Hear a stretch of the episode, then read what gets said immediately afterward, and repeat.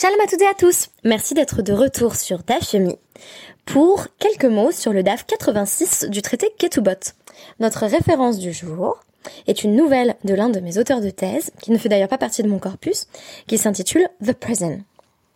Dans cette nouvelle, on fait la connaissance d'un couple d'épiciers, personnages récurrents dans l'œuvre malamudienne, Rosa et Tommy, qui sont en conflit quant à la manière de gérer une petite voleuse, une petite fille qui euh, revient fréquemment dans le magasin pour dérober quelques bonbons. Et tandis que Rosa est en furie et prête à tout pour que la petite fille cesse de lui voler ses bonbons, Tommy se rend bien compte des manigances de celle-ci et décide de ne pas l'empêcher de prendre quelques bonbons. J'y ai vu une allusion à notre DAF qui évoque justement un partenariat entre époux au sein d'un même magasin. Mais cette fois-ci, ce n'est pas une petite fille que l'on soupçonne de voler, mais bien l'épouse elle-même que le mari va accuser, la forçant à jurer qu'elle n'a pas piqué dans la caisse. Je vous rapporte ici la Mishnah Matniti. Ha Moshiv et Ishto Chenvanit. Donc celui qui désigne euh, sa femme comme épicière ou magasinière, c'est-à-dire que c'est elle qui va faire le service dans le magasin qui lui appartient à lui. O euh, chez Mina euh, Apotropia, ou qui la désigne comme étant l'intendante du magasin. Il peut la faire jurer à tout moment, quand bon lui semble. C'est-à-dire que il peut euh, lui faire énoncer un serment dans lequel elle affirme qu'elle n'a pas euh, pris une partie de l'argent qui a été euh, gagné au sein de cette épicerie, de ce magasin. Rabbi Omer, Afilo al Pilka ve'alisata. Selon Rabbi Eliezer, en fait, un homme peut faire, jurer sa femme à peu près n'importe quand, et même sur donc les produits de son fuseau. Donc si elle file la laine, par exemple, il peut lui faire jurer que qu'elle n'en a pas pris euh, euh, donc euh, à son insu. Et elle peut également lui faire, il peut également lui faire jurer qu'elle n'a pas pris un supplément de pâte isata, puisque c'est également la femme dans la plupart des cas qui va réaliser les chalos, donc qui fournit le pain au couple. Alors qu'est-ce que c'est que cette histoire? Eh bien, il y a une une ordonnance rabbinique qui permet à une personne qui soupçonne son partenaire commercial de euh, lui voler de l'argent ou d'avoir fait euh, une petite erreur de calcul, euh, de jurer que les comptes sont bien en ordre. On l'apprend notamment dans la Mishnah Voot 7-8. Il n'y a pas besoin d'amener des preuves que la personne en question aurait volé, que le partenaire aurait volé. Euh, on peut simplement voilà demander euh, à la personne de jurer en partant du principe que euh, le serment mobilisant le nom d'Hachem, même une une personne, un partenaire commercial qui aurait par exemple piqué dans les caisses, ne va pas aller jusqu'à jurer qu'il n'a pas touché à la somme. Le Rambam note à ce sujet que euh, le raisonnement qui sous-tend cette règle est que euh, quand on s'occupe de l'argent de quelqu'un d'autre, et ici c'est notamment le cas d'une femme nommée comme intendante ou magasinière, on se dit bah quand même c'est moi qui ai travaillé toute la journée euh, dans le magasin de mon mari, j'ai quand même le droit de me payer un petit peu, donc si je prends quelques euros à la fin de la journée, eh bien ce ne sera pas si grave puisqu'après tout tout le bénéfice que mon mari a fait, c'est grâce à moi mais la possibilité que l'on doive faire un serment en affirmant que l'on n'a rien touché euh, va jouer un rôle dissuasif et inciter les partenaires commerciaux ou tout simplement les intendants, les magasiniers, ceux qui vont représenter le propriétaire du magasin, euh, de euh, dérober ce qui ne leur appartient pas. On peut s'en assurer dans le Mishneh Torah, Ilchot Shutfim 9.1. Quelle est la différence entre la vie des sages et la vie de Rabbi Eliezer? Eh bien, tout simplement, selon l'avis des Chachamim, il peut y avoir euh, doute, il peut y avoir soupçon dans le cadre de transactions commerciales, lorsqu'on mène une double vie à la fois intime et professionnelle, c'est-à-dire qu'on est associé euh, à son mari euh, dans le cadre de son commerce. Tandis que pour Rabbi Eliezer, euh, cette ère du soupçon ou du doute va s'étendre même à la vie quotidienne, euh, de sorte qu'on peut constamment être en train de, demander à sa femme des serments euh, afin de s'assurer qu'elle n'a rien pris du tout, qui ne lui reviennent pas de droit. Je rappelle que dans la plupart des cas, les produits des mains d'une femme ne lui appartiennent pas, elle les reverse à son mari, qui ensuite lui doit un certain nombre de devoirs conjugaux et notamment la couvrir, donc la vêtir et, euh, et lui donner euh, sa nourriture. Il y a euh, un autre cas dont nous avons déjà parlé, d'une femme qui dit Eni nizonet ve osa, ne me nourrit pas et je garde le fruit de mes mains, mais ici il ne s'agit pas de ce cas-là, mais plutôt d'un cas où on soupçonne la femme de garder quelque chose qui reviendrait de droit au mari. La Gemara va réfuter l'avis de Rabbi Eliezer en vertu d'un principe que nous avons déjà rencontré dans le traité euh, Ketubot au sujet euh, d'une femme qui euh, ment constamment, qui fait des vœux qu'elle ne tient jamais. Alors c'est pas forcément mentir, en réalité souvent on prend des vœux parce qu'on voudrait vraiment s'astreindre à réaliser une action ou à s'abstenir de faire quelque chose qui nous semble peut-être préjudiciable et par la suite on n'arrive pas à les tenir. Et au sujet de cet homme qui serait avec une femme qui fait sans cesse des vœux qu'elle ne parvient pas à tenir, on nous avait déjà dit donc dans, dans le traité Ketubot, euh, une dizaine de dapim auparavant, En Adam Dar Im Nachash Bekfifa. Euh, nul n'a envie de rester avec un serpent dans le panier. Euh, Qu'est-ce que ça veut dire?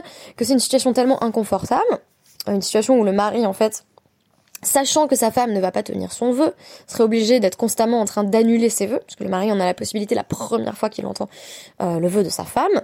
Donc imaginez une femme qui dit tous les jours je mangerai plus jamais de chocolat et le mari sait très bien qu'elle va pas tenir 10 minutes, ça c'est exactement mon cas, et donc il est obligé d'annuler son vœu, annuler son vœu sans arrêt.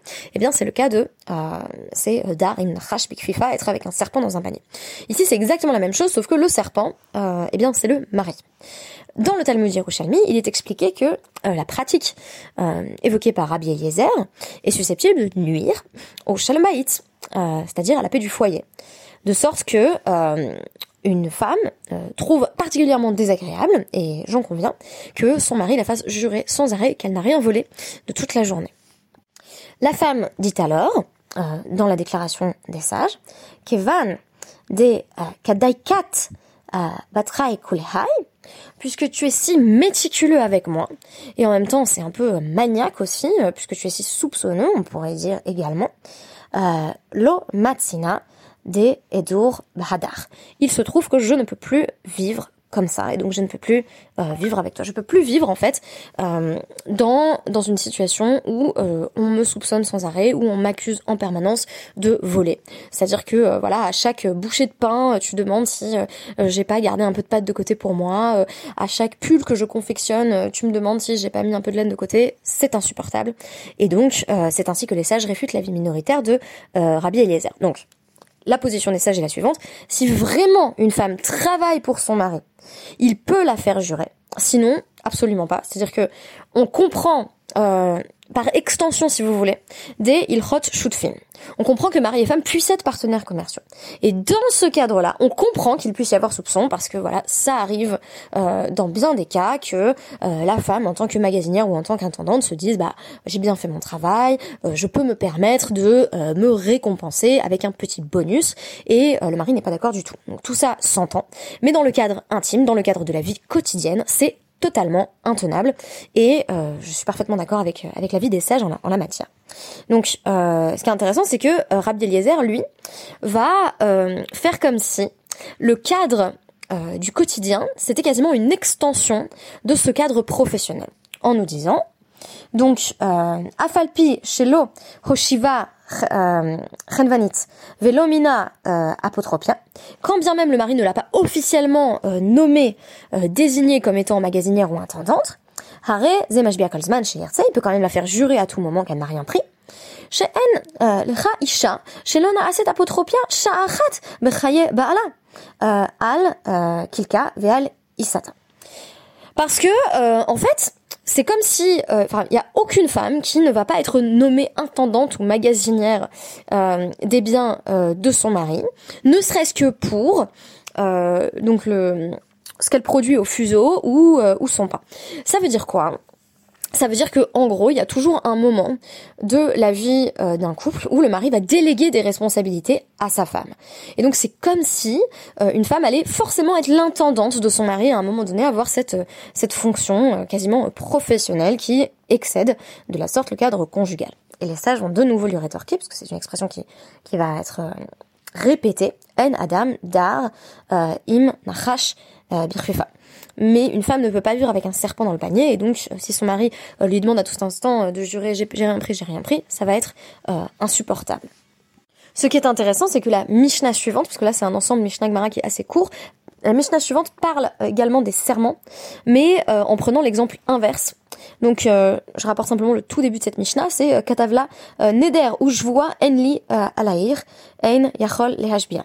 Donc c'est un mari qui pour le coup inscrit dans la Ketouba, qui anticipe sur cette difficulté que va pouvoir créer dans le couple le fait de faire jurer la femme. Il écrit dans la Ketouba, moi je ne je ne pourrais pas te faire jurer.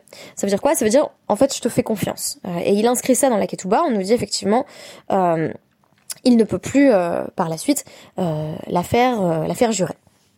Et il ne peut pas non plus, donc Neder, faire de, de, vœux vis-à-vis d'elle, donc qui la touche directement.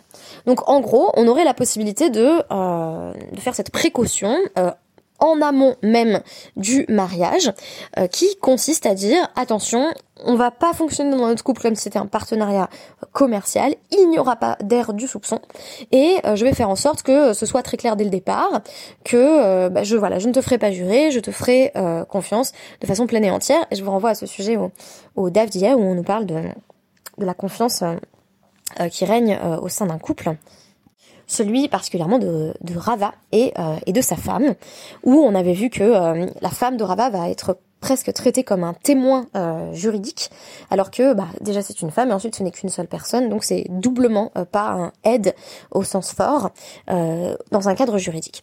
Alors donc ce qui m'intéresse ici c'est qu'on a plusieurs visions du couple qui émergent. On a donc une première vision du couple qui est portée par Rabbi Eliezer, qui est en gros bah, en fait une femme peut être redevable vis-à-vis de son mari à tout moment, et donc elle est pleinement responsable vis-à-vis -vis de lui et il a le droit d'exercer en fait une forme de contrôle qui lui permet de vérifier voilà que euh, euh, qu'elle lui reste fidèle ici euh, commercialement. qui est une vision qui, mérite d'être mentionnée mais qui est réfutée par les sages. On a le cas standard mentionné par les sages, c'est-à-dire que s'il n'y a pas de partenariat commercial, il n'y a aucune raison de faire jurer sa femme à tout bout de champ.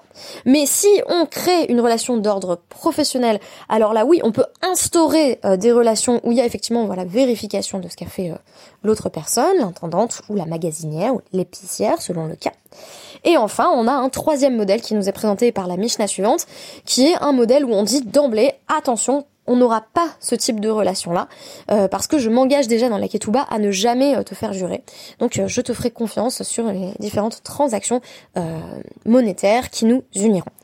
Euh, alors voilà, je vous laisse réfléchir à la, pertinence euh, de ces trois modèles. Forcément, euh, le troisième, il a quelque chose de, très tentant, puisque finalement, il implique que le mari prend sur lui d'emblée, peut-être vous me direz, il est très idéaliste, très optimiste, le mari ne sait pas si sa femme est extrêmement fiable au moment des fiançailles, mais en tout cas, il inscrit dans la ketouba le fait qu'il va lui faire confiance. Peut-être est-ce un leap of faith, euh, qu'il est bon de réaliser dans le cadre d'un mariage alors sur ces mots, je vous dis euh, bah, de nouveau Shabbat Shalom, Shana Tova, Martov.